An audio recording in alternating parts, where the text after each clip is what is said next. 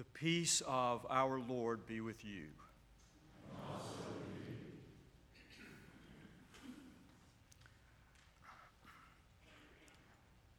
Two will be in the field, one will be taken, and one will be left. Keep awake, therefore, for you do not know on what day your Lord is coming.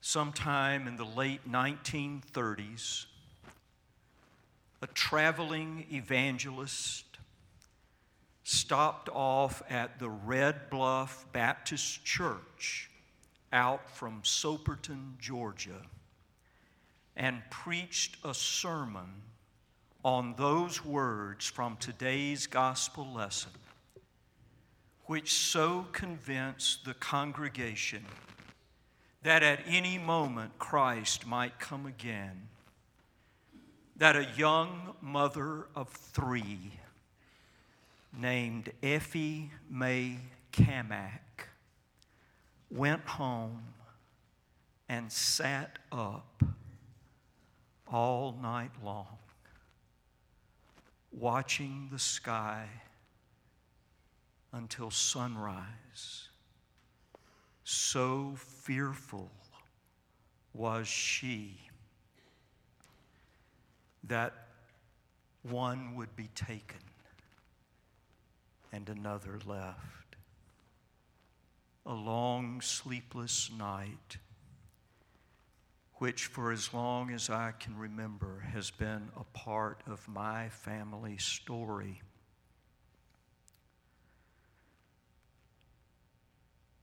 Because one of Effie Mae Camack's three children was my mother. So, for as long as I can remember, I have known that story about the night Mommy, as we called her, stayed up all night long to guard against one being taken and another left. But it happened anyway.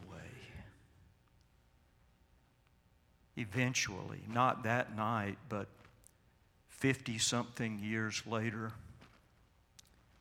when mommy was taken and my grandfather was left, not because Christ came down, but because mommy went up, which happens to someone, somewhere, every day. Two are in a marriage, one is taken, the other is left. Two are in a cherished friendship, one is taken, the other is left.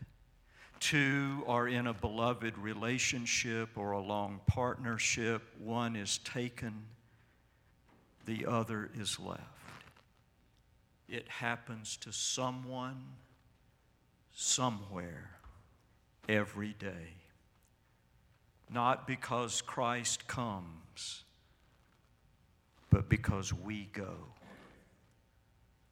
All of which is to say that someday is going to be the last day. We may have forever in the next life but not in this life. This life is going to end. And as far as we know, we are not going to get to come back around, do this over, and get it right next time. As far as we know,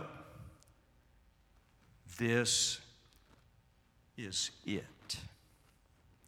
So, if our deepest and highest hope has always been to live the one and only life we are ever going to have with nothing but kindness and courage, empathy and integrity, gentleness and justice, truth and grace,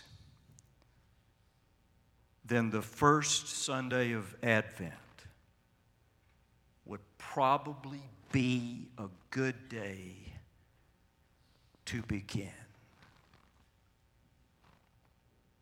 Amen.